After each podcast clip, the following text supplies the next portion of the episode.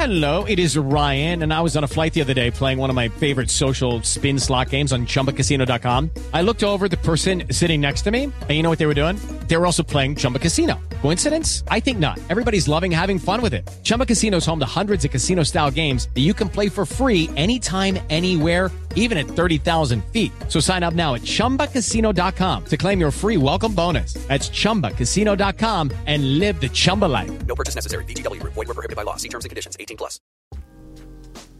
Today is August 27th, 2021, and our first story. The Biden administration has crossed a line I thought not possible. U.S. officials have provided a list of names of Americans and Afghan allies to the Taliban, igniting such shock that some are arguing this is treason. And now the Taliban is turning away American citizens from the airport. Apparently, they know what to look for. I, I, I am absolutely shocked by this, my friends. In our next story, the Supreme Court has knocked down Biden's illegal second eviction moratorium. Even though the Supreme Court already said it was illegal, they did it again because Biden ignored their orders. In our last story, police in Chicago are saying no, they will not be forced to be vaccinated. And we're seeing this with many police departments, EMS, and firefighters, and this could exacerbate the controlled demolition of the United States. If you like this show, please give us a good review and leave five stars. And if you really like the show, tell your friends about it. Now, let's get into that first story.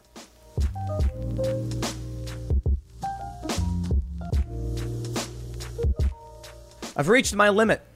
You know, I, I don't want to be a Biden derangement syndrome channel. I wasn't a fan of how every single thing Trump did was bad, and I always try to figure out where I can at least say something someone did was good.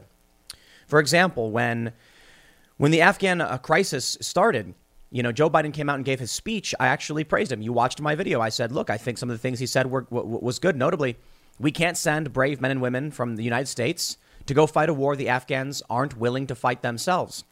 And it was wrong. We ended up learning that Joe Biden, in the middle of the night, abandoned, or I should say the Biden administration, abandoned Bagram Air Force Base, a strategic location with two runways that is fortified that could have easily evacuated everybody. And more importantly, abandoning the base without informing the commanders uh, or the commander of the Afghan uh, Air Force, the security forces, so that they were left holding an empty bag, confused about logistics or what was even going on. We saw the videos of the Afghan commandos fighting, running out of ammo, and then being executed by the Taliban. So I can't, I, I, I, I can no longer even just try to say good things about this man. You know, uh, it may just seem cliche, I, I suppose. Biden is bad. He is so bad it is as bad as we thought it was going to be. And trying to find a light in this darkness is, is naive and ignorant at this point. The Daily Mail spares nothing. Nowhere to hide, Joe. President adopts fetal position as he crumbles under questioning and tries to blame Trump for Afghanistan catastrophe after 13 troops were killed along with 90 Afghans in ISIS attack. My friends, it, the number's gone up. We've got uh, an updated number this is from Ahmed uh, Mukhtar. He's CBS, a CBS journalist in Afghanistan. The death toll from the attack has jumped to 170 people, including 32 men, three women, three children. Identity or uh, of 132 others still unidentifiable. Nearly 200 people also wounded. Now that's the latest, but I'm going to tell you why there's a line for me. Look, the media ragged on Trump no matter what he did. There was nothing ever good about what Trump did, and that's absurd. They they were lying, they were cheating, and they were stealing because they didn't like the man. And so I was constantly saying that's ridiculous. Stop blaming. Stop, stop making me defend Trump. Right? That was the meme. Take a look at this story from Politico. Obviously, why you clicked on this this uh, segment.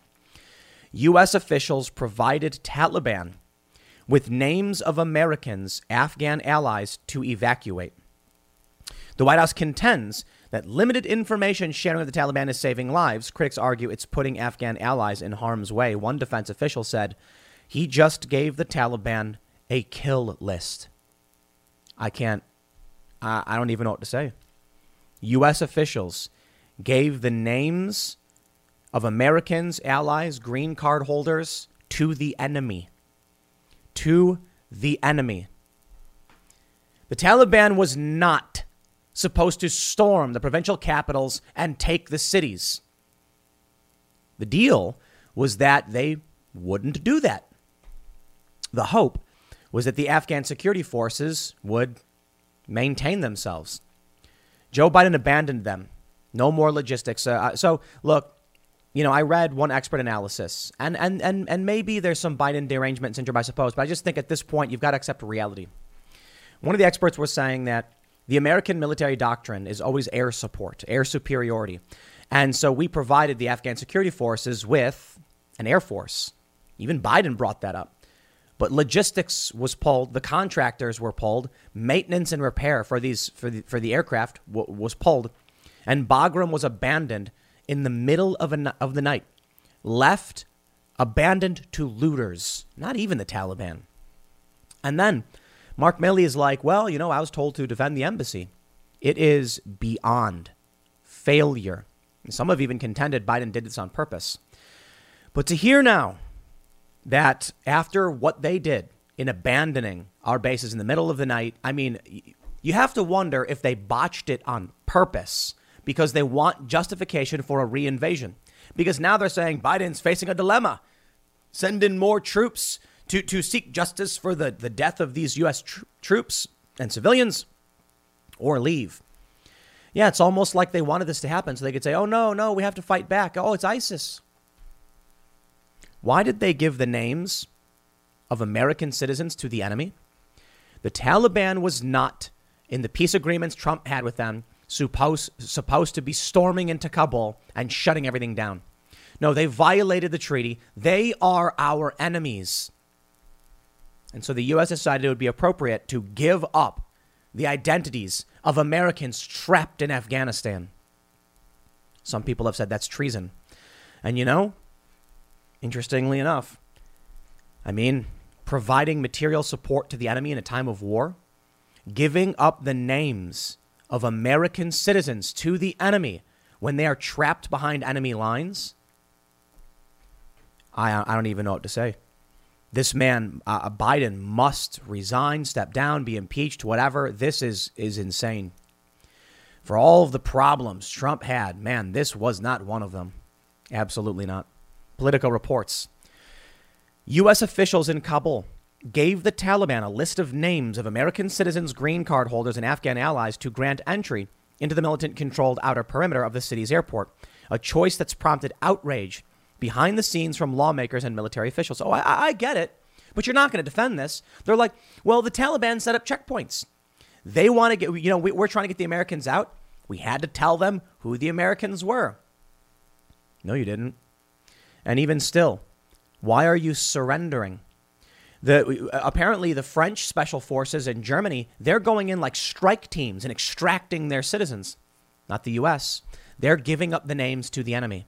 It's almost like Joe Biden wants these people to lose their lives. Why? Well, I wouldn't be surprised if the end result was that they want to justify a reinvasion. They're already sending in more troops. You cannot trust the establishment neocon warmonger class. You want to know why I think there's there's there's there's a reason to believe they do this stuff on purpose? Glenn Beck. Glenn Beck flew to the Middle East. He has no reason to do that. Glenn Beck is as rich as rich can get, isn't it? He's not the richest guy in the world, but he's very wealthy, very comfortable. With his massive, beautiful Texas studio, the man can enjoy the finest wines and steaks every night. He has no reason to risk his life going on a mission to rescue people from Afghanistan. I have tremendous respect for what Glenn Beck is doing. Excellent moves. Uh, Glenn, you rock, man. This is awesome. They raised over $30 million, the Nazarene Fund. They are rescuing people. But Glenn Beck said, Tucker Carlson, uh, well, Glenn Beck said on Tucker Carlson, the State Department blocked attempts to rescue Afghan Christians. So this is from Texas News Today. I'm sure there's probably some better sources. I think we actually have uh, the uh, here we go, Daily Mail. Not to consistently just use the Daily Mail for everything, but you know what?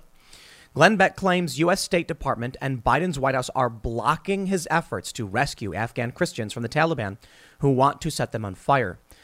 Beck claimed on Thursday that the State Department blocked his rescue effort. His group, the Nazarene Fund, is attempting to evacuate Afghan Christians. He fears some were killed in a suicide blast after being turned back at the airport. Beck said his organization has saved 5,100 Afghans from persecution. It is unclear how many Christian Afghans are left in the country. This is amazing. Now, I actually even heard, I haven't checked on this one, that Hillary Clinton is flying in to rescue people. Amazing. I absolutely despise Hillary Clinton for everything she has ever done, basically. She is awful. But I tell you this she's flying in to rescue people from the Taliban. I respect it 100%. Now I have to wonder why it is that we are in this mess. Joe Biden in the fetal position, they say. Is it on purpose?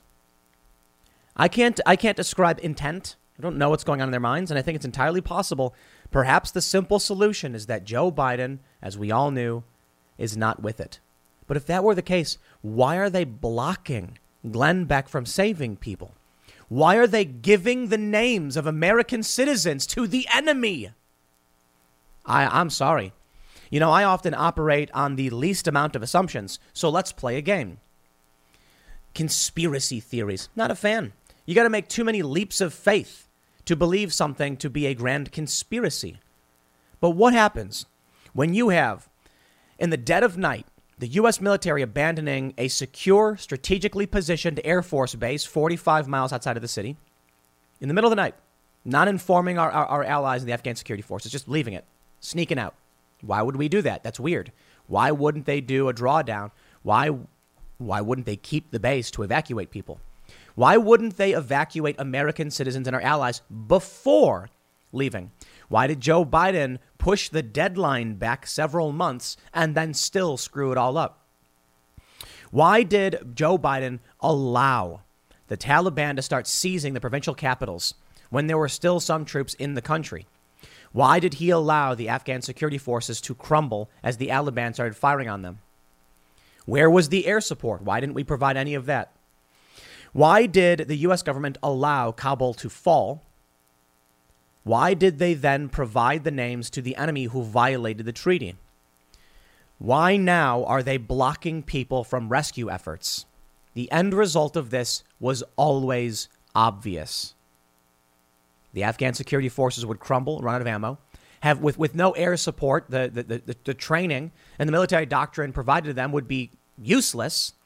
Several fled. One flew to Uzbekistan, got shot down, I guess. With the Lucky Land slots, you can get lucky just about anywhere.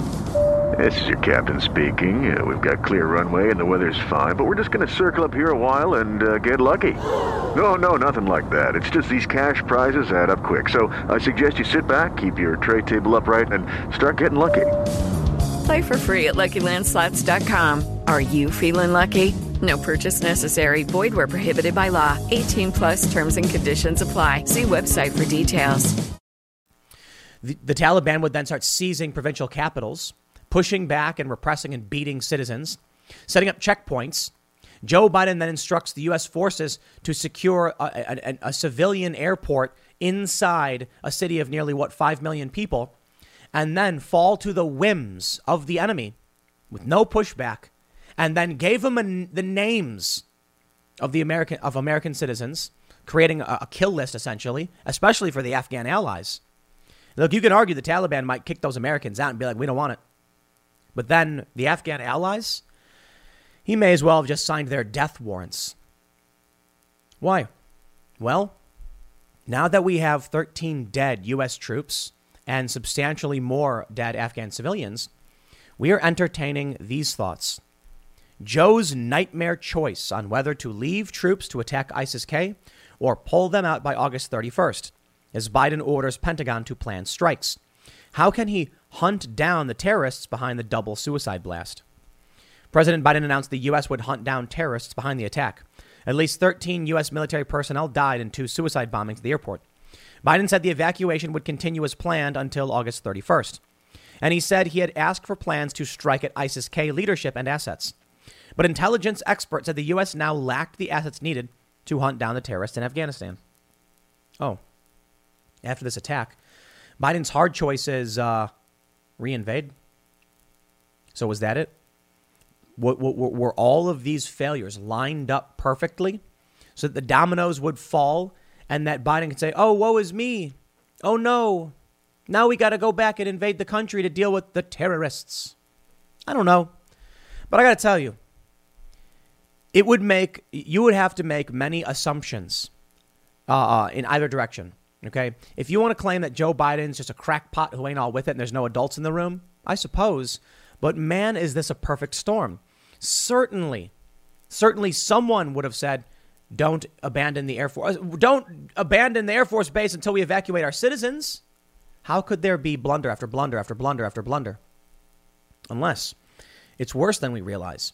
It's one thing to say that Joe Biden's not all with it.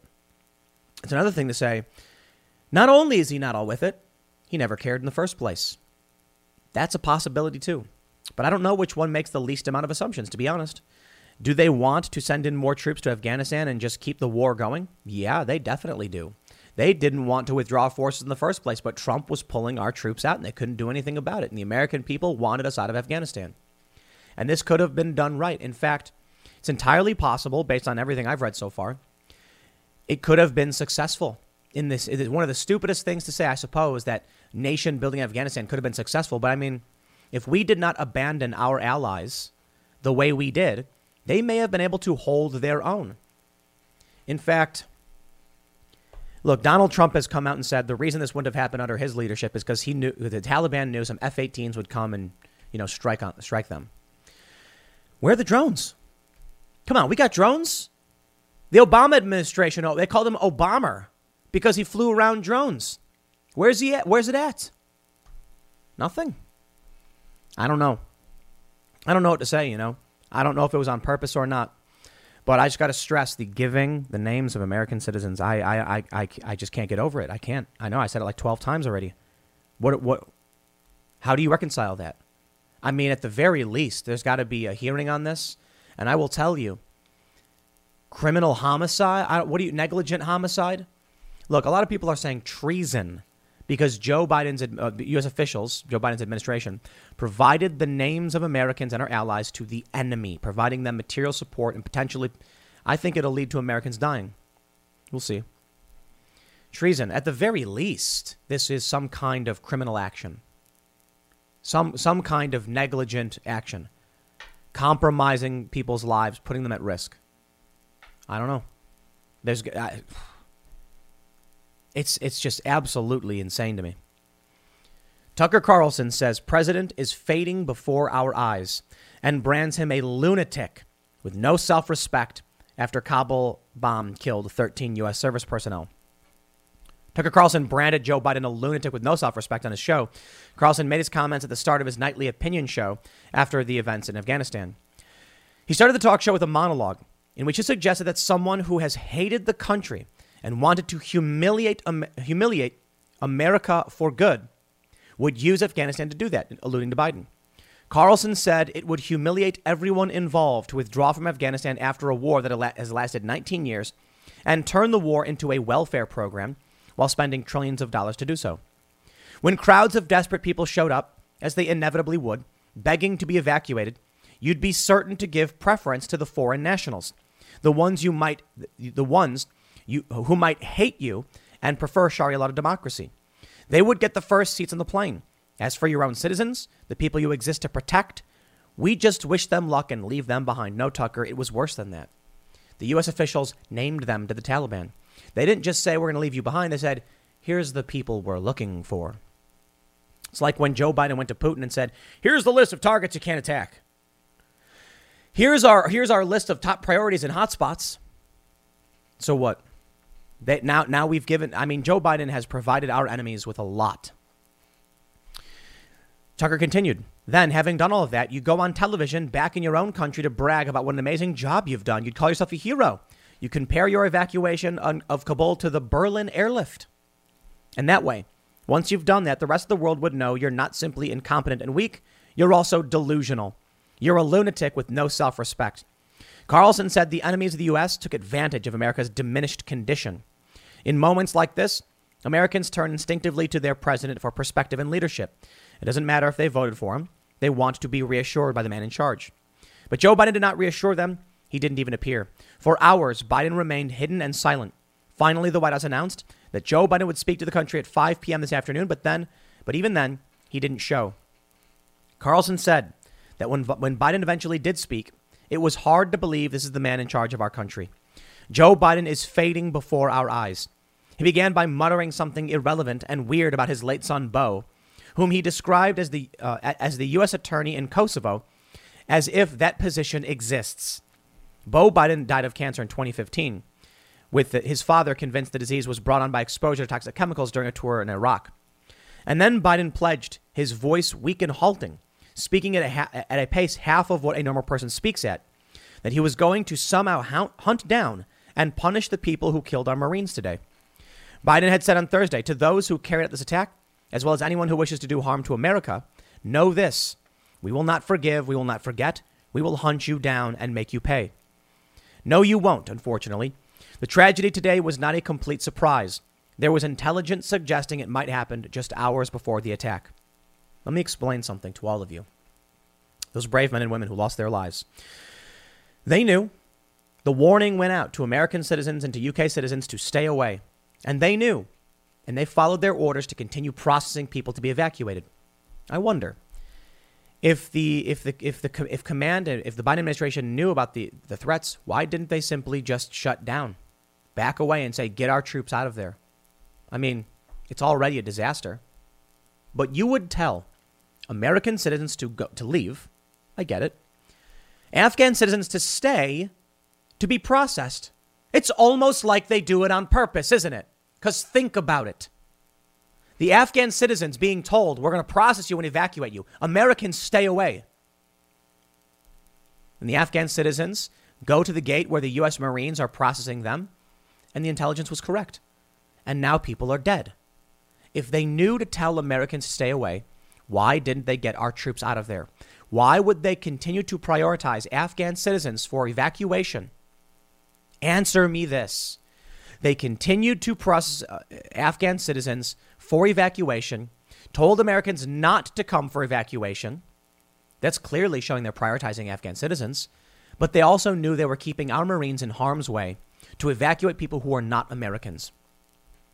I don't know what else to say other than to me, if you came and said it was on purpose, I'd be like, you know, how do I say no to that? How do I argue against it? Honestly, I, I don't know if I can.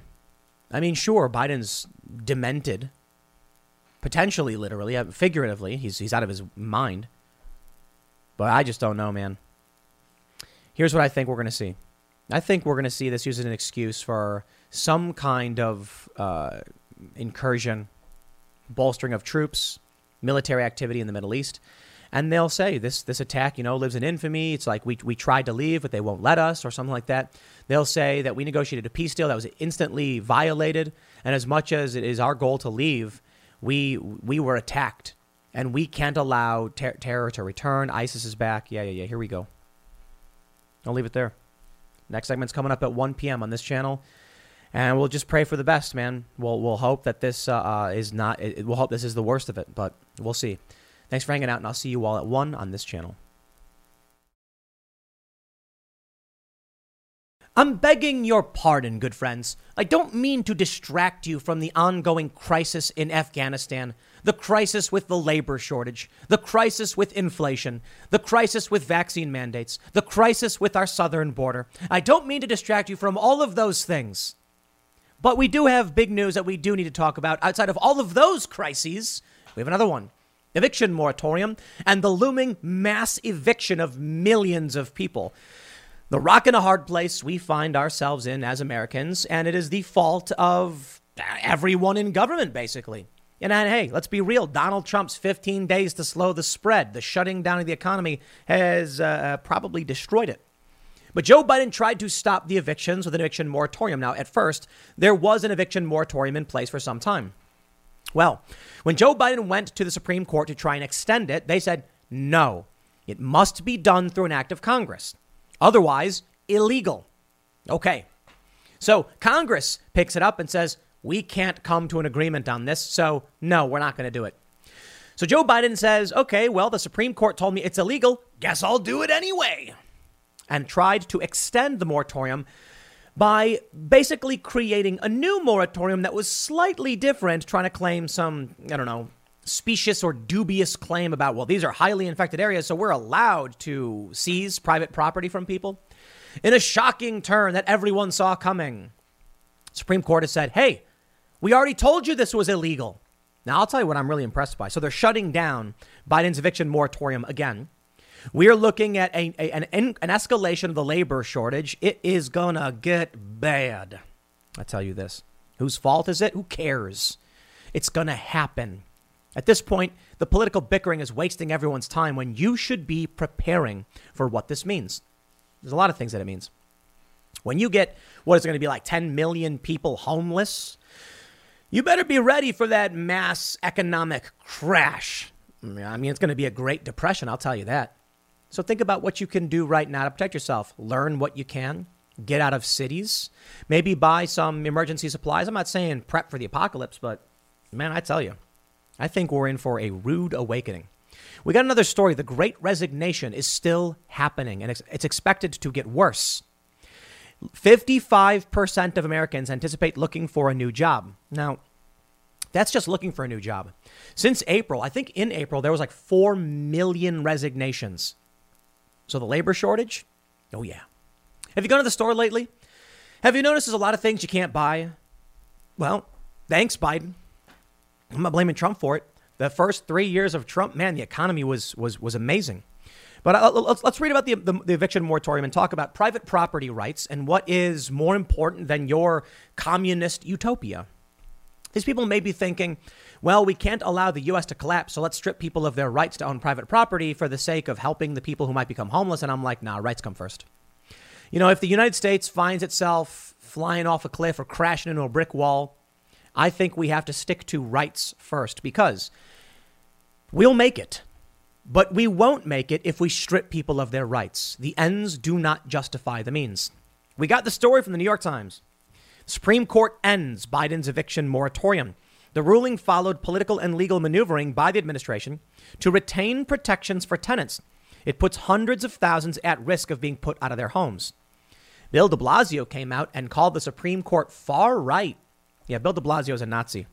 Hello, it is Ryan, and we could all use an extra bright spot in our day, couldn't we? Just to make up for things like sitting in traffic, doing the dishes, counting your steps, you know, all the mundane stuff. That is why I'm such a big fan of Chumba Casino. Chumba Casino has all your favorite social casino style games that you can play for free anytime, anywhere with daily bonuses. That should brighten your day a little. Actually, a lot. So sign up now at chumbacasino.com. That's ChumbaCasino.com. No purchase necessary. VGW. Void were prohibited by law. See terms and conditions. 18 plus. The New York Times says the Supreme Court on Thursday rejected the Biden administration's latest moratorium on evictions, ending a political and legal dispute during a public health crisis in which the administration's shifting positions had subjected it to criticism from adversaries and allies alike.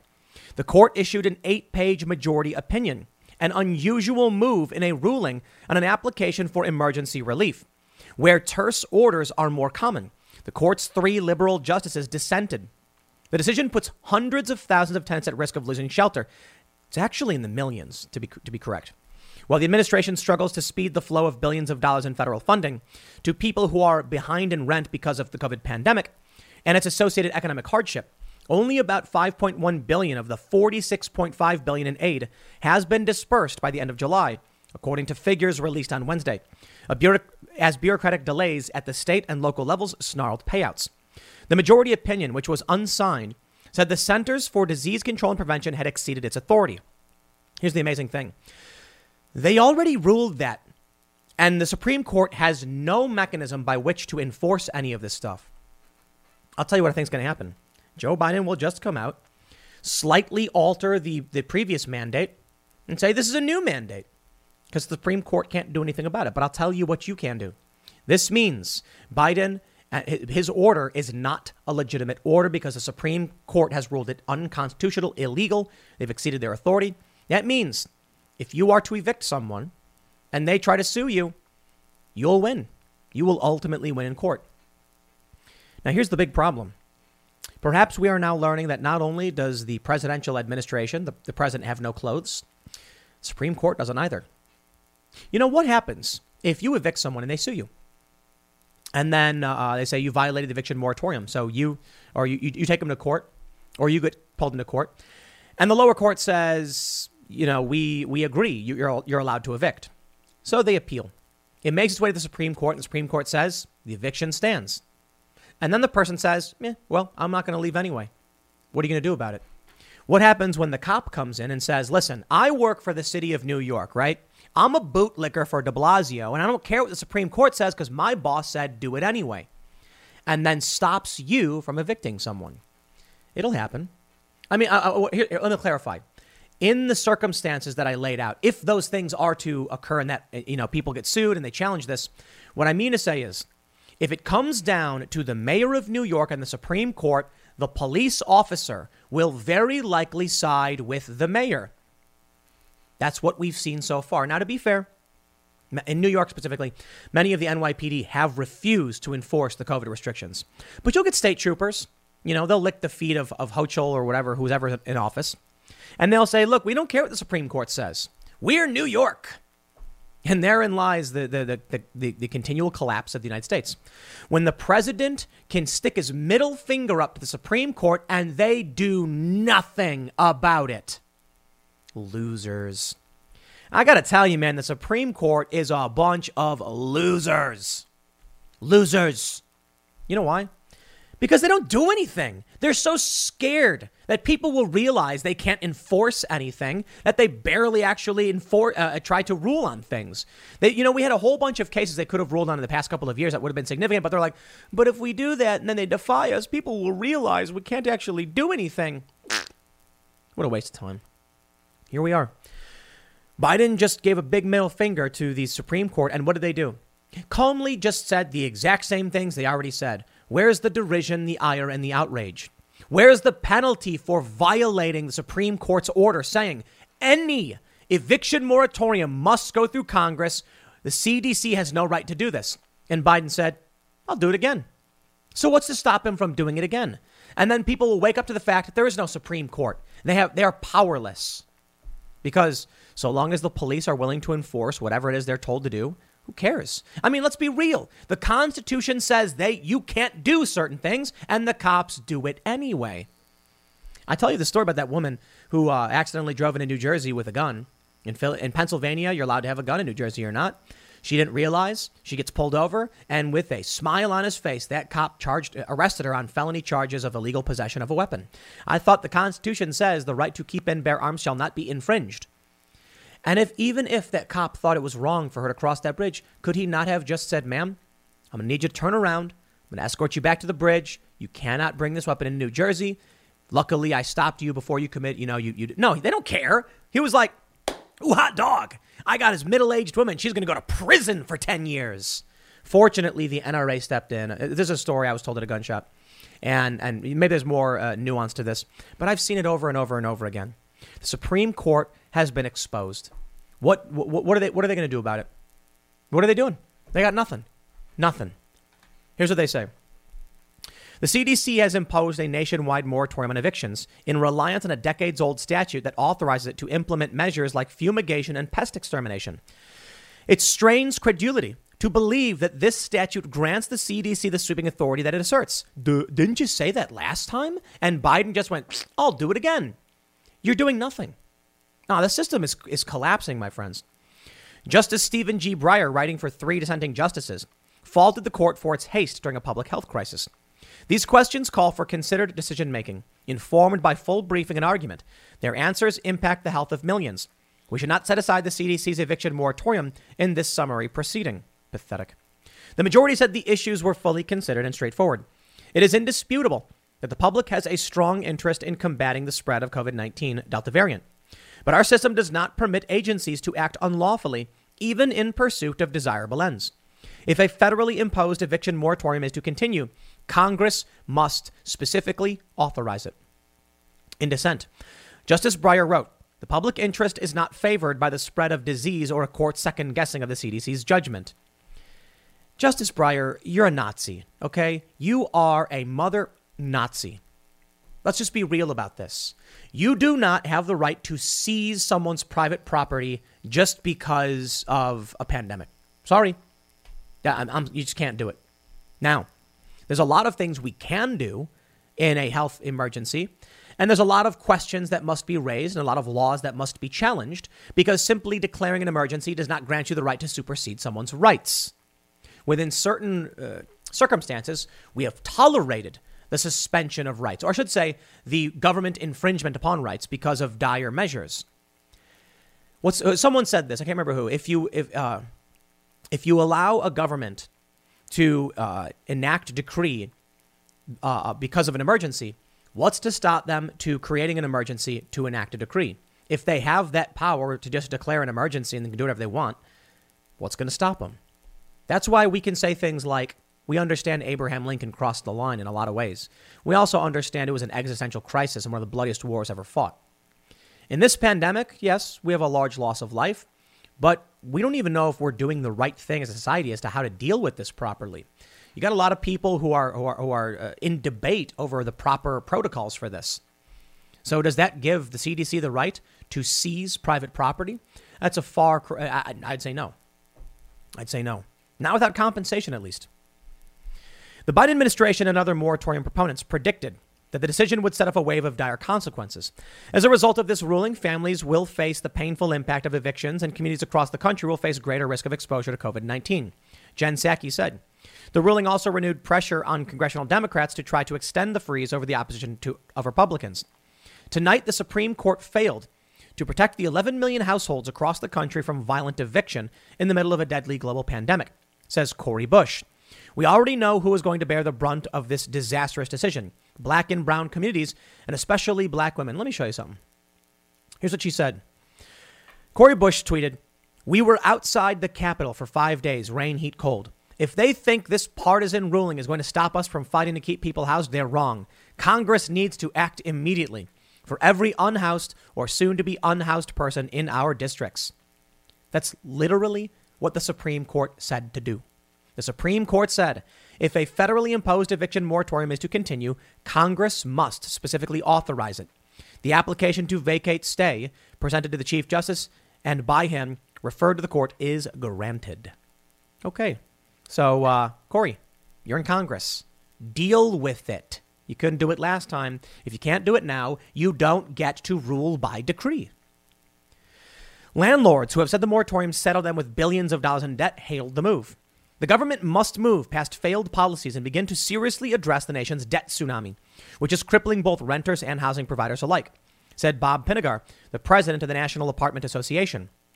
It will most likely take a while for the backlog of eviction cases in many states to result in the displacement of renters. But tenant groups in the South, where fast track evictions are common, are bracing for the worst. Oh, my friends, it's more than that. It's more than that. We also have the end of the free money handouts, the, the those uh, bonus booster payments, the stimulus checks. Yeah, that's set to end. What is it like September 4th or something like that? People are going to stop getting money and they're not going to have houses. Now, evictions take 30 days. So, assuming this lands and there's no more, you know, illegal activity from the likes of Biden, people will be start, start getting pushed out within 30 days. You know, I don't want people to be homeless. I don't want vets to be homeless. I don't want uh, people to lose their private property. I don't want people to be uh, left hungry in the streets. But I also don't think it makes sense when you, you read a lot of these stories. Not every single one, but enough of them. Where people say, like, I quit my job at Walmart because I didn't like it and I've been getting unemployment and I haven't been paying rent because, oh, it's just too hard. That happened. People stopped paying rent because they didn't have to. Landlords, many of many of them are mom and pop landlords with like a single property. The world is not made up of massive billionaires everywhere. The left doesn't get this. You know, I was talking to, you know, let's take, take a look at this. Talking with Ian on the Timcast Arrow podcast about um, uh, piracy. And he said, like, piracy, you know, Ian's argument was piracy was good because it gives you exposure. And that shows you the myopic vision many people have. Not everybody who produces art is famous. Not everybody who produces art puts their face on it. Not everybody who makes a movie is a big Hollywood celebrity. Not every actor is a celebrity. In fact, it is the extreme minority. The extreme minority of movies are blockbusters. The extreme minority of art pirated comes from wealthy individuals with their faces on them. The, the majority of landlords are not massive multinational corporations. They're mom and pop shops. People don't get this. They think Amazon runs the world. Amazon's got power. Google's got power. But you know what the mach- the engine of New York City is? Small businesses, bodegas. When you want to buy groceries in New York City, sure, there's big supermarkets, of course there are, but people just often will go to the bodega for the things they need, the milk, the soda, the water, the chips, the beans, whatever. They got deli meats at bodegas. These are small shops. Now, many of these bodegas are actually part of chains. Someone will own like 50 bodegas, one company will, and they operate all these little corner stores. So I'm not trying to imply that they're a small business. They're probably a medium sized to a large sized business. But it's not like, you know, these people think landlords are all evil, ultra wealthy millionaires going, we'll extract the wealth from the proletariat. No, it's probably a retiree being like, I've invested all of my life savings into this building so that I can rent out the basement and live on a budget for the last 15 years of my life. And that's who's being ripped off with this eviction moratorium. In recent days, Mr. Biden's team has been mapping out strategies to deal with the likely loss of the moratorium, with a plan to focus its efforts on a handful of states, including South Carolina, Tennessee, Georgia, and Ohio, that have large backlogs of unpaid rent and few statewide protections for tenants. The administration had, had at first concluded the Supreme Court ruling in June had effectively forbidden it from imposing a new moratorium after an early one expired. Well, the administration had prevailed in that ruling by a 5 to 4 vote. One member of the majority, Kavanaugh, wrote that he believed the moratorium to be unlawful and that he had cast his vote to temporarily sustain it, only to allow an orderly transition. He would not support a further extension without clear and specific congressional authorization.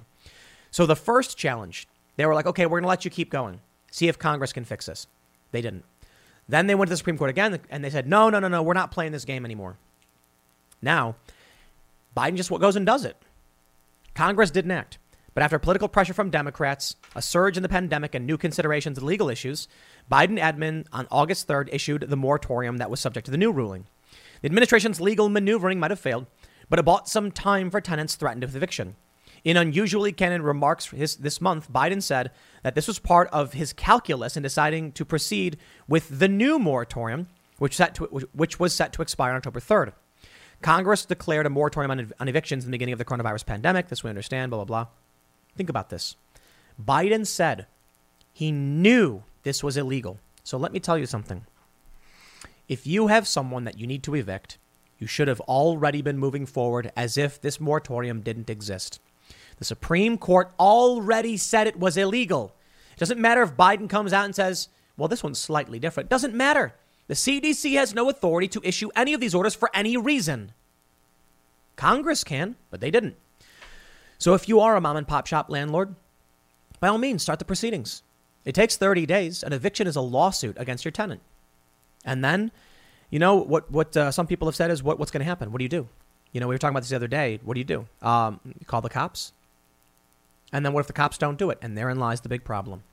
I'm willing to bet that the police will drop to their knees and satisfy Bill de Blasio, licking his feet, of course, licking his feet when he says, I refuse to allow you to evict people. The property of these mom and pop landlords and retirees belongs to us now. And the cops are going to be like, Yes, my liege. And the Supreme Court will be like, Guys, stop. You're violating the Supreme Court. And they're going to be like, What are you going to do about it? I don't see any Supreme Court cops coming around. Do you? That's what I think. I'll tell you this. There are a lot of good cops who will quit. I often say this. I don't blame the individual officers for the actions of the larger group uh, to an extent, but I do blame the officers who are willing to uphold the illegal actions for creating the situation. So, so let me put it this way an individual officer has a choice. When he says no, I don't blame him. I say, You are a good man. You're a good person. You're a, you're a, you're a you know, good person, man or woman. When they say, You know what? I just got to do what I'm told. De Blasio said so. It is your fault, officer. It is your fault. You have a choice. You could simply say, yo, the Supreme Court said no. I don't care what you say. And, and you know what? Maybe if you stand up for yourself, these things wouldn't happen. Because, like, oh no, but what if you get fired? Well, you got the Supreme Court on your side, right? Or are you more scared of de Blasio than you are of the Supreme Court? Maybe if they try and fire you for, for instructing you to defy the Supreme Court, you could f- sue for damages. and maybe win a substantial settlement. Nobody really wants to go through these fights. They want the path of least resistance. That's why I say ultimately, those who are willing to say, I'm just following orders, are the true villains of the story. Because if some guy showed up to my house and told me to do something, I'd be like, no. Well, I want you to go do this. I'm like, I'm not going to do it. You better do it or else. Okay, what's the else? You're not going to make. You're not going to force me to do something. I'm, I'm, I'm, I'm not playing that game. There was a story. You may have seen it about a guy. He's a pizza delivery guy, and apparently tried robbing a bank, and he had something strapped to his neck. The original story, uh, or, or, I should say, yeah, is that it was a hoax. That um, apparently people strapped a bomb to this guy's neck and then ordered him to rob a bank, and the bomb, you know, would would go off if he didn't. I think what happened was the police concluded he was in on it and it was a hoax or something. I'm not sure I believe it. But I'll tell you this if I was a pizza guy, and apparently the story was that he, he, he went to deliver a pizza, they kidnapped him, strapped the bomb to his neck, and said, oh, rob a bank or else. And then as he was sitting there begging for help, the bomb goes off and blows a hole in his chest. If it were me, and I went to deliver a pizza, and some guy strapped a bomb to my neck and said, rob the bank or else, you know what I'd say? No. I'd be like, dude, I'm not doing it. Sorry. I'm not doing it. I'd be like, you can either take this thing off me right now or detonate it. Because I don't play that game. I did, uh, I've been through hostile environment training, and I was the troublemaker, always screwing with the system. And uh, they couldn't plan for the things that I would do. I'm not saying I'm, I'm better or special. I'm saying I'm obstinate, I'm stubborn, I'm arrogant and egotistical, and all of those awful things. And so if someone comes to me and tells me to do it, I say no. And I'm sure most of you actually feel similarly, to be honest. Because, uh, you know, I see what people are saying. We've had people on the show who are like, the more the Democrats say you must do it, the more I say, F you, I'm not going to do it now. And there it is. Like those union guys in New York. You see that, that coverage we got at timcast.com? He's like, they want to make they want to make me do it? Nah, nah, I'm not going to do it. I love it. Don't you try and force anything on me because I will just say no. You get more flies with honey, huh? I'll leave it there. Next segment's coming up at 4 p.m. over at youtube.com slash timcast. Thanks for hanging out, and I will see you all then. With the Lucky Land slots, you can get lucky just about anywhere. This is your captain speaking. Uh, we've got clear runway and the weather's fine, but we're just going to circle up here a while and uh, get lucky. No, no, nothing like that. It's just these cash prizes add up quick. So I suggest you sit back, keep your tray table upright, and start getting lucky. Play for free at LuckyLandSlots.com. Are you feeling lucky? No purchase necessary. Void where prohibited by law. 18 plus terms and conditions apply. See website for details. It's a bold bet. Will police, EMS, medical workers, firefighters agree to be vaccinated by mandate? Perhaps many will, perhaps many don't care, perhaps many went to their doctors and got the advice that said, go get the vaccine, and that's what they've chosen. And perhaps there's many people who can't. Perhaps there's many people with religious reasons why they can't do it, or medical reasons. Well, my friends, New York, for instance, New York City, has no religious or medical exemption. And that's why I say it's a bold bet. Because what happens when these people can't adhere to your mandate and then are forced to resign or are fired? Across the country, we are seeing many police, firefighters, EMS, medical workers saying they either can't or won't get the vaccine, and they know they will be fired. What is going to happen to American infrastructure and public services when we lose large portions of our public services? Escalating collapse, my friends. We're looking at a major crisis in Afghanistan. The, the idea of, the, uh, uh of American supremacy around the world, it's over. China's been mocking us for a long time now, probably a couple of years, but very much so in the past few months. That meeting with Blinken, where they said, You do not come from a position of power. Now they're seeing the utter failure that is Afghanistan. And now internally, we are looking at inflation, labor shortages, rising gas prices. We can't get supplies in certain areas. Stores across the country are no longer carrying certain goods because the prices are either too high or there's a shortage. And now, critical infrastructure, that is, the police, fire, and EMS, will be crippled. It's interesting. You know, there's been this big discussion about defunding the police and abolishing the police. And I've come out pretty strongly angry at those officers who would lock down small businesses and suppress people's rights. And I'm very much not a fan of this. Now, when we look at what's happening in Australia and many other countries, I've been a bit more blunt And to be completely honest, a bit hyperbolic when I say abolish the police. It is intended to get a, a rise out of people to a certain degree because I, I, honestly, there is no complete and total abolition of police, but there is a strong critique of the police officers who have arrested salon owners, who have fined barber barbers in rural Michigan, and they did it all with a smile on their face. Not every cop has done this. Many have resigned, but now the mandates come for them. And what's happening in Chicago? All four police unions, actually, this may be beyond Chicago, but there's four police unions that are being reported saying they refuse these vaccine mandates. Interesting. Well, you're going to lose your jobs. And I suppose if you're willing to stand up for that, I respect it because you're doing the right thing. But I'm curious as to how many officers were told to enforce COVID restrictions when it affected other people and they had no problem doing it. I get messages from cops all the time. Some say I'm wrong. They're typically respectful. And I really do appreciate it because I can be a bit strong in my criticism of those who would suppress the rights of individuals, but a lot of cops respectfully email me saying they disagree, that I'm wrong, and that they're trying to do the right thing, and I can respect that. But I can't respect cops who know what they're doing is wrong when they shut down a, a, a father's small business and strip him of his livelihood because I'm just following orders. Or when you look to the UK and Australia, where it's substantially worse. In Australia, we had rebel news guys and the cop was like, I'm a subscriber to you guys. Now you better get out before we fine you. That is evil. The banality of evil.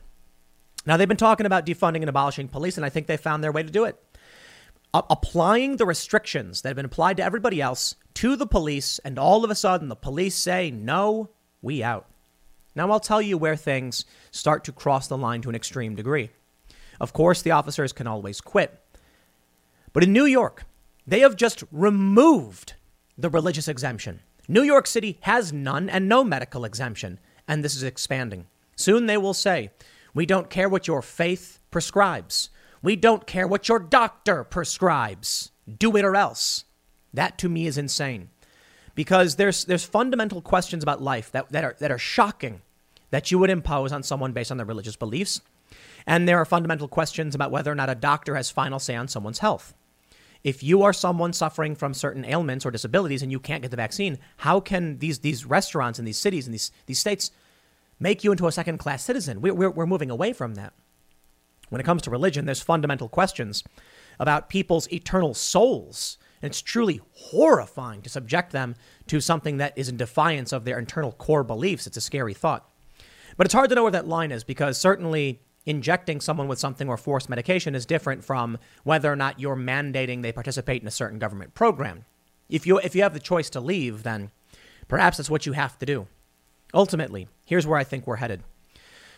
The U.S. is in collapse. It's a controlled demolition. These people are not going to change their minds on the vaccine. So let's read these stories and see exactly what's going on. But I want to talk about the cops. Before we get started, head over to timcast.com, become a member to support our fierce and independent journalism. I say that somewhat as a dig on some of these other mainstream news outlets, but we do have some great on the ground reporting. We had ELAD on the ground in New York covering hundreds of New York City union workers protesting vaccine mandates. Many were, were nurses saying they will not take this because they're the ones who are telling people what to do. It's really amazing. In this story, when you have nurses saying, We prescribe this to people when it's, or they're not the ones giving the prescriptions, but they administer it. They advise as nurses. And these women say, we're the ones in the hospitals talking to patients about their health and telling them what they need and don't need based on the literature we're given. And they're being told to ignore all of their own expertise. It's medical. Look, don't get your medical advice from people on the internet like me. You get your advice from people who have knowledge in the medical field. There's a lot of people who do a lot of crazy things, but therein lies the, the, the opportunity to support our work, our journalists on the ground, and you'll get access to members only segments. Like this video, share the video, subscribe to the channel. Let's read about what's happening to our police departments. From ChicagoSunTimes.com. Lori Lightfoot forges ahead with October 15th vaccine mandate for city employees, despite opposition from all four police unions. Quote, This has literally lit a bomb underneath the membership said Fraternal Order of Police President John Catanzara. We are in America, GD it. We don't want to be forced to do anything, period. This ain't Nazi effing Germany. Bold words. Of course, the mainstream media has come out criticizing these words, and I'm going to tackle those because this officer is 100% correct. And I'll tell you this, officers. To every cop who heard those words and agrees, I hope you remember this when they tell you to go and arrest a salon owner again because the cops did. Or when they tell you to go to Atilis gym and arrest someone leaving the gym or shut down the gym. I hope you remember these words because it ain't Nazi Germany. They say, quote, as cases continue, continue to rise, we must take every step necessary and at our disposal to keep everyone in our city safe and healthy, Lori Lightfoot was quoted as saying in a press release. Getting vaccinated has been proven to be the best way to achieve that and make it possible to recover from the devastating pandemic. And so we have decided to join other municipalities and government agencies across the nation, including the U.S. military, who are making this decision to protect the people keeping our cities and counties moving. The press release doesn't say what happens to city employees who refuse to comply, just that the new policy applies to all city employees and volunteers and takes effect October 15th. Employees can apply for medical or religious exemptions. Those requests would be reviewed would be reviewed by the city's Department of Health and Human Resources on a case-by-case basis. Fraternal Order of Police President John Catanzara has been at loggerheads with Lightfoot on many issues, and this time he's not alone. It ain't just our guys, it's the sergeants, lieutenants, and captains. This is a united front. It's no longer John Catanzara's big mouth, like they like to spin all the time. This has literally lit a bomb underneath the membership. And wow, this is this is crazy. And what they're going to do when four or 5,000 coppers say, screw you, I'm staying home. You're not making me get this effing vaccination. Don't pay me, that's fine. We'll see you in court. Whoa! Abolish the police, perhaps. Now, I respect this. These officers saying, no, this is exactly what I'm talking about. Police officers need to stand up for, for civil rights. Now, I will say, I'm talking about the principle of the notion that they would defy what they would view as unlawful. That being said, my stance on vaccines are that it's between you and your doctor. My personal opinion, and people get mad about this, is that I looked at the data. And I think there are questions. I personally think it's it, it's safe. 99.9% of everyone I know who's got it, no adverse effects. Now I get it. It's still new. They're doing phase four uh, uh reviews now on people for long term effects. And so I respect people's individual rights. Just because I feel a way, and this is what's most important, doesn't mean you should be mandated to live this way. So let me explain. Left libertarian. It means I'm sitting here going like, I think the vaccines are safe and effective. I think they're wonderful technology. I read about mRNA stuff. It's awesome. That being said, you can do what you want because I will not force you to live the way I think people should live. That's what libertarian means, even if I happen to be left on many issues. And I, I hope y'all are willing to live with that. You leave me alone, I leave you alone. And we respect, we, we have to agree on certain things culturally, that's for sure. Now, these officers who are standing up for themselves, you love to see it. My advice to the officers would be look, I understand why the, why the mandates are wrong because you should be able to go to a doctor to make those decisions and not have the government tell you you have to do it. Hopefully, that's what ends up happening. Catanzara said he's not threatening a blue flu style protest. He claims the city is literally talking about putting people on no pay status who refuse to get the vaccine. You're not going to pay me. You're going to make me stay home, but you're going to have thousands of coppers willing to stay home, not getting paid to not get a vaccine. And then what are you going to do for manpower on the streets? You know what? Maybe some people can learn to take responsibility for themselves and who they voted for. Earlier this week, Catanzara told the Times there are no studies for long term side effects or consequences from the COVID vaccines. On Wednesday, he doubled down on that argument in a profanity laced tirade, saying, We're in America, G. it. We don't want to be forced to do anything, period. This ain't Nazi effing Germany where they say, step into the effing showers, the pills won't hurt you. What the F, he said. Wow. Look, I got to be honest. There's a very big difference between here and the total authoritarian control and awful things they were doing in Nazi Germany. But I do think we need to make sure we don't walk down that path. Which brings me to the mainstream media's response. The Atlantic they call out, they say the absurdity of police comparing vaccine mandates to Nazi Germany. They say that, you know, they go on to mention this quote A few tiny holes weaken this metaphor. Public employees being compelled to take a life saving vaccine that will prevent them from spreading a deadly virus is not quite the same thing as being subject to a genocide. Now, let's be fair and break this down. That's technically the truth, the best kind of the truth. This is not people being mandated to do something that is overtly deadly or dangerous, as far as we can tell right now. With, with the studies that have been done, I think it was 43,000 people in the clinical trials, which is a lot. I certainly think you shouldn't force people to do things. And I'll tell you this, officer, you do have a right to quit the job and say no. No one's marching you to the train car. Now, in Australia, things are very, very different. I will say, however, where I will agree with the officer is that just because we're not at level, you know, five in terms of lining people up in a train cars doesn't mean we accept level one. We should not be mandating this stuff. If the vaccine is effective, and they and they say it is, now they're saying potentially booster shots, but still, then the people who get vaccinated should be fine, right? Why is it now an issue of the unvaccinated? Look, I got to stress again. My issues are almost always about liberty. I can't really go into the details on science as much as a lot of people want me to or assert they can. I am not a scientist and I am not a doctor. I am someone who believes in individual choice and freedom, and that's where my principles stand. But I do think you have a choice. Get out of the cities. Say no to policies you don't like because, for the time being, well, I can't, I can't this, it's very different in New York. When your job comes to you and says this, you can just walk away. Things get dirty when you get to New York and what they're doing there. In New York, they're stripping away religious exemptions. Now, that to me is crossing a line. And they don't even have medical exemptions in the, in the general mandate for the public. Evil, authoritarianism, and that we cannot stand for. It is very difficult, my friends, to try and find the right moral line. I do not want to force people to live the way that I think people should live. And that means if people in Chicago vote for this stuff and want it, well, then what do you do? There is then the challenge of watching the rise of fascism because you know that it's wrong and you have to oppose it, even if people are cheering for it. Hard moral conundrums. And I wish I had all the answers, but I am not a prophet nor a psychic. I can only say I, I want to err on the side of defending individual liberties. For the media to come out and try and play this game, oh, you can't say that, it's not a genocide. Yo, in the beginning, of what was happening in Nazi Germany, there were a lot of people who called out a lot of stuff and they were told to ignore, oh, it's fine, it won't get that bad. Same thing with the Soviet Union. And it turns out those critics were right. What was that movie, Valkyrie or whatever, where some uh, German officers tried to literally stop Hitler and they were put, they were executed because of it, and now they're looked back as as heroes. Bravo to those men who tried to stop a madman because they could see what it was. Now you look at what's happening, and I'll tell you, it ain't just cops. On August 18th, we got this report from the AP.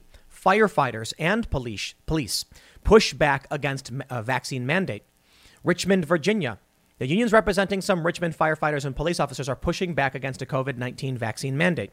City employees must be fully vaccinated or receive a medical or religious exemption by October 1st, but Wednesday is an initial deadline to submit documentation.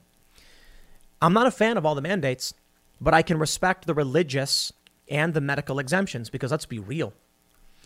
A religious exemption is a blanket exemption, to be completely honest. And at this point, it's pressuring people who have no good reason. But it, most, I think, people of faith, and you can choose your faith, are going to be allowed to have these, these exemptions. And if they reject it, take them to court. I don't like where society is going. I don't. People in their in their jobs in the public sector being mandated this stuff. You know what? I'll tell you where it gets scary. It gets scary here with CNN. You do not have the constitutional right to refuse the COVID 19 vaccine. An opinion piece from just the other day. They write Now that the FDA has approved the Pfizer BioNTech COVID 19 vaccine for people age 16 and older, it's time for all governments across the country to mandate the vaccine for people taking part in indoor activities. There are no more valid excuses for not being vaccinated other than health reasons. One frequently heard pushback against the vaccine is that there is a constitutional right to choose whether to be vaccinated or not for adults, and a right to determine whether children can be vaccinated. This is a non starter in the midst of a pandemic. The Constitution is not a suicide pact guaranteeing a right to harm others. The government has latitude to protect citizens from deadly conditions, especially when the science supporting vaccination is so clear. The bioethicist, Professor Arthur Caplan of New York University, has made a compelling case for the moral mandate to require vaccination, appearing with New York City Mayor Bill de Blasio in a news briefing last month to address the city mandating vaccines for all municipal workers. He argued the new policy makes good, ethical, and public health sense, and that it will help all of us by keeping the COVID outbreak controlled. We agree, but also believe that the public needs to better understand that there is no constitutional right to avoid vaccine mandates against a deadly disease. With respect to children, parents do not have carte blanche. At one time, children were the property of their fathers, but that is no longer the case. Children are persons under the Constitution. And as the ruling in Prince v. Massachusetts held, parents do not have a constitutional right to make martyrs of their children. Parents have an obligation to protect their children's health and life which means the school district mandates that reduce the risk of death to children should be enforceable, period. This is CNN telling you, actually, I'm sorry, demanding that all governments across, the, uh, across this country, state, local, and, and you know, city, etc., will mandate this. They are demanding that the, that the, the vaccines be mandated and that you have no right to refuse. You know what? They're not entirely wrong. But I will tell you this if you want this country to be ripped apart in two seconds, this is what you need. So I wonder. They wanted to defund and abolish the police. They failed to muster the support to do so. Now, with the mandates, they may actually get it done anyway. Do they really want this country to be torn to shreds, to fall apart? That may be the case. With the vaccine mandates, you need to understand something. The official uh, news reporting we got was that they were saying you may need a booster shot after eight months due to efficacy dropping, citing Israel as the canary in the coal mine. But what's next? From the New York Post Biden and Fauci discuss requiring COVID booster shots every five months. And here you can see in this image the shorter time frame to get a booster shot would increase the number of vaccine doses the U.S. will need to set aside. Well, that would certainly be good news for Pfizer and Moderna and Johnson & Johnson. Those stocks probably will go up. Hmm. Take a look at this image from the New York Post. You can see that in this card, they're using as an example, there's the Pfizer and Pfizer dose from uh, month two and month from February and, and, March. Then you can see here the five month booster. So it's, it's, it's, it looks like an art piece, they say. President Biden on Friday said that he and Dr. Anthony Fauci discussed requiring COVID 19 booster shots every five months rather than every eight, as previously anticipated. The shorter time frame would increase the number of vaccine doses the U.S. will need to set aside for booster shots as poorer nations clamor for more U.S. donations. Quote The question raised is should it be shorter than eight months? Should it be as little as five months? That's being discussed. I spoke with Dr. Fauci this morning about that. Biden said in the Oval Office during a visit with, from Israeli Prime Minister Naftali Bennett. Biden said Friday that booster shots for Americans will start here on September 20th, pending approval of the FDA and the CDC Committee of Outside Experts. The president did not say what Fauci, the government's top infectious expert, recommended regarding booster shot timing. Israel began giving booster shots to senior citizens last month, rejecting the World Health Organization's plea for a moratorium on boosters so the third world can get the vaccine to reduce the possibility of a new and more dangerous mutations. Pfizer and BioNTech have requested FDA approval for a booster shot for their two dose vaccine, which is the most widely used option in the U.S., saying data shows a third shot improves the body's ability to fight the virus. Moderna's similar two dose vaccine was made with the same technology. Johnson & Johnson's one-dose vaccine also works better with an extra shot, the company said this week. The changing time frame on booster shots threatens to undermine White House messaging, however, amid continued vaccine hesitancy among certain demographic groups. Jeff Zients, Biden's COVID 19 response coordinator, said Tuesday we expect the rule to be simple get your booster shot eight months after you got your second shot. According to CDC data, 73.5% of U.S. adults have had at least one COVID 19 vaccine shot, and 62.8% are fully vaccinated. Vaccines dramatically lower the risk of serious symptoms, hospitalization, and death. But the high rate of vaccination hasn't stopped a surge in cases of the Delta variant. With a daily average of more than 156,000 new U.S. COVID 19 cases, over the past week, matching the case rate in late January. This has many people concerned, but my issue here is not the medical issue, it's not the guidance, because that's, that's your decision for your life. My issue is the escalation in authoritarianism. Five months now? Bill Maher already came out, liberal Bill Maher, saying no. He refused this. He said he already got two, he took one for the team, and he's not going to take another one. He was then challenged by Max Rose on his show, who said, I'm losing you here. People got to do this. Is that what they're going to keep saying? You have to do this? Is Bill Maher, he took one for the team? You probably saw my, my you, you may have seen my, uh, my exchange with Casey Neistat on Twitter, where I said, you know, in response to these celebrities saying, go get vaccinated, I said, no, go talk to your doctor. And a lot of people tell me that doctors, no, look, it's not it's not for me or any celebrity to decide what you do. You you you you do what you do. But in response, Casey told me that he didn't go to a doctor. He just pulled up in a parking lot and stuck his arm out the window. And I'm like, that's crazy. That that to me is just absolutely insane. But you can look at the card the cards. They have four lines on them. Now they're saying potentially five months. You know what's going to happen. How long until this is a monthly thing? You got to do what you got to do man, the profits of these pharmaceutical companies will be through the roof. Good news for all of them, I suppose. I don't know what to tell you, man. I really, really don't. It looks like the authoritarian rise is going to happen in this regard. But if the police, if fire departments, if workers all quit, maybe that will be pressure on the system to where they'll stop. But I have to wonder if it's uh, still something they want, I guess. In this exclusive video from timcast.com, hundreds of New York City union workers protested vaccine mandates and threatened to quit. Over 500 nurses, educators, and other union workers gathered outside City Hall in New York City on Wednesday to oppose vaccine mandates encouraged by federal, state, and local governments. Protesters spoke with Timcast about their concerns for personal freedom when it comes to medical care, as well as the possibility of having to leave New York City and potentially their careers. Quote, I don't care anything about politics. Let's talk about human rights. They're taking away our human rights, said one healthcare worker, brandishing a sign that said medical freedom. You want to be vaccinated, it's your choice. Don't push it on me because I'm not going to be vaccinated, said another union worker wearing a union pride shirt. Nothing short of a gun to my head will make me get this vaccine, a nearby protester interjected. A flyer for the event deemed it to be the largest protest from rank and file union members in the city's history. Let's be real 500 people? Nowhere near enough. Now, Occupy Wall Street and BLM come out with tens of thousands. May Day union protests get tens of thousands or 100,000, around 100,000 perhaps. 500 people? With respect to each and every one of these people and their freedoms, I believe you'll just have to end up leaving.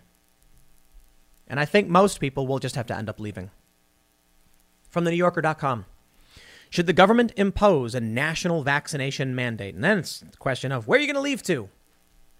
Despite claims to the contrary, there are many routes to legally requiring COVID inoculation. For the New Yorker, they write Earlier this month, a parent asked a question on the community discussion listserv for the Cambridge, Massachusetts School District, where my teenager will start high school this fall. Since the state routinely requires students to have certain vaccinations for enrolling in public school, would it also require vaccination against COVID 19 once the FDA moved the authorization status from EUA to full approval?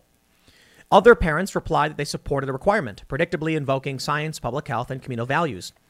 But the vehemence of their opponents in highly vaccinated Cambridge took me by surprise. There were rec- rec- recriminations about interference with personal choice and references to Nazi Germany. One participant accused another of bullying and threatened to consult an attorney. With the Lucky Land slots, you can get lucky just about anywhere. This is your captain speaking. Uh, we've got clear runway and the weather's fine, but we're just going to circle up here a while and uh, get lucky. No, no, nothing like that. It's just these cash prizes add up quick. So I suggest you sit back, keep your tray table upright, and start getting lucky. Play for free at LuckyLandSlots.com. Are you feeling lucky? No purchase necessary. Void where prohibited by law. 18 plus terms and conditions apply. See website for details. On Monday, the FDA did grant full approval to the, bio, uh, the Pfizer vaccine for people 16 and older. They say in July, the Department of Veterans Affairs became the first federal agency to require some of its employees to get the vaccine or face termination. Biden recently ordered all federal workers to attest that they are vaccinated or else wear masks and get tested weekly. Within hours of the FDA's full approval, the Defense Department announced that it would mandate all 1.4 million active duty military members to be vaccinated. On the same day, public university systems in New York, Minnesota, and Louisiana rolled out similar requirements. Strong resistance to government mandated vaccination isn't new. In 1853, Britain imposed the first mandatory vaccinations requiring parents to inoculate infant children against smallpox or face heavy fines. Violent riots broke out, fueling a national anti vaccination movement that supported political candidates solely based on their stance on vaccination. In the late 1890s, some penalties were eliminated and conscientious objectors were allowed exemptions. But by the mid 20th century, too many people, nearly half the population in some areas, were claiming exemptions, and the vaccination mandate was repealed altogether.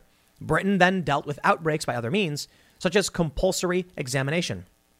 In the US, there were few riots, but there were lawsuits. You look at this, and you can see they've had these things in the past. People didn't stand for them in the past. But I'll tell you, uh, I'll tell y'all who won out. In the end, the vaccine mandates won out. In the end, parents get their kids vaccinated.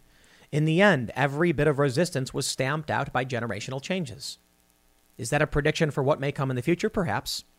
Now, they say in Jacobson v. Massachusetts, the court reciting the principle that individual liberty is not absolute in the face of the common good, and that real liberty for all depends on restraining individual exercises of liberty that harm others, the court, as Justice John Marshall Harlan wrote, was therefore unwilling to hold it to, to be an element in the liberty secured by the Constitution of the U.S.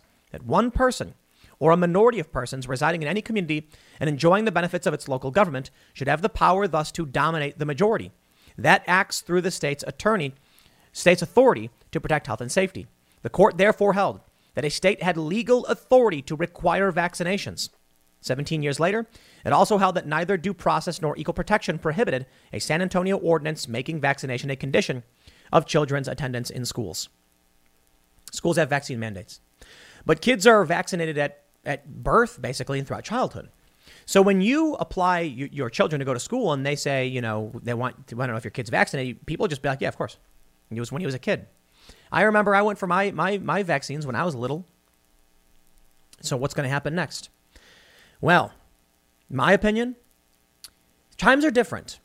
It may not result in an absolute uh, success of those who want the mandates. Because of the internet, many people may just say no. Because the economy was already smacked down so hard and some people are without resources or work, many may just say no. These police may just decide to retire or leave. The departments could collapse, the economy could falter, and Americans become a more humble folk after the cities tear themselves apart. Or perhaps when that happens, the cities will be forced to repeal these mandates. It's hard to know for sure. In any other year, if it weren't for the internet, I'd say we would track identically to how things went in the past.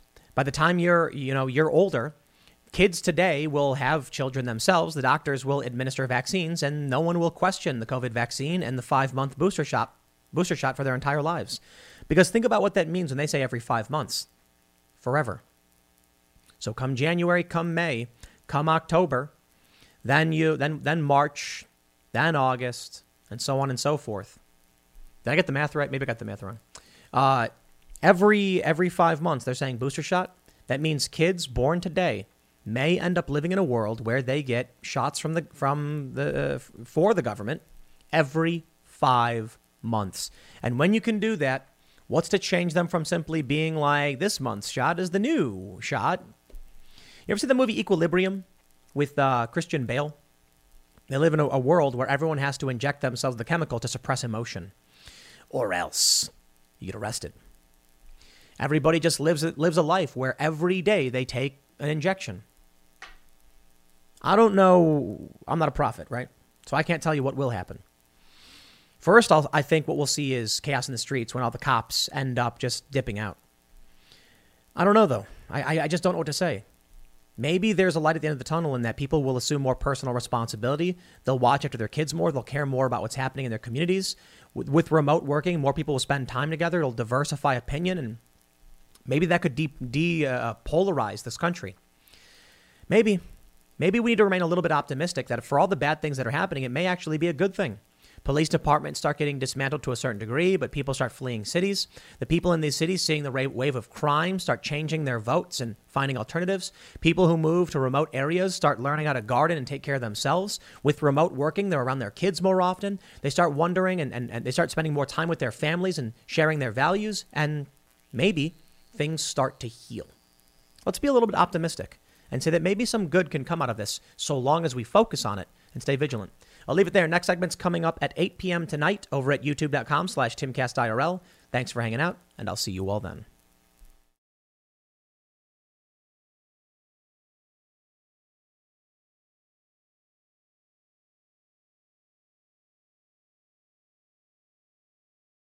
It is Ryan here, and I have a question for you. What do you do when you win? Like, are you a fist pumper? A woohooer, a hand clapper, a high fiver. I kind of like the high five, but if you want to hone in on those winning moves, check out Chumba Casino. At ChumbaCasino.com, choose from hundreds of social casino style games for your chance to redeem serious cash prizes. There are new game releases weekly, plus free daily bonuses. So don't wait. Start having the most fun ever at ChumbaCasino.com. No purchase necessary. Group. Void were prohibited by law. See terms and conditions. 18 plus.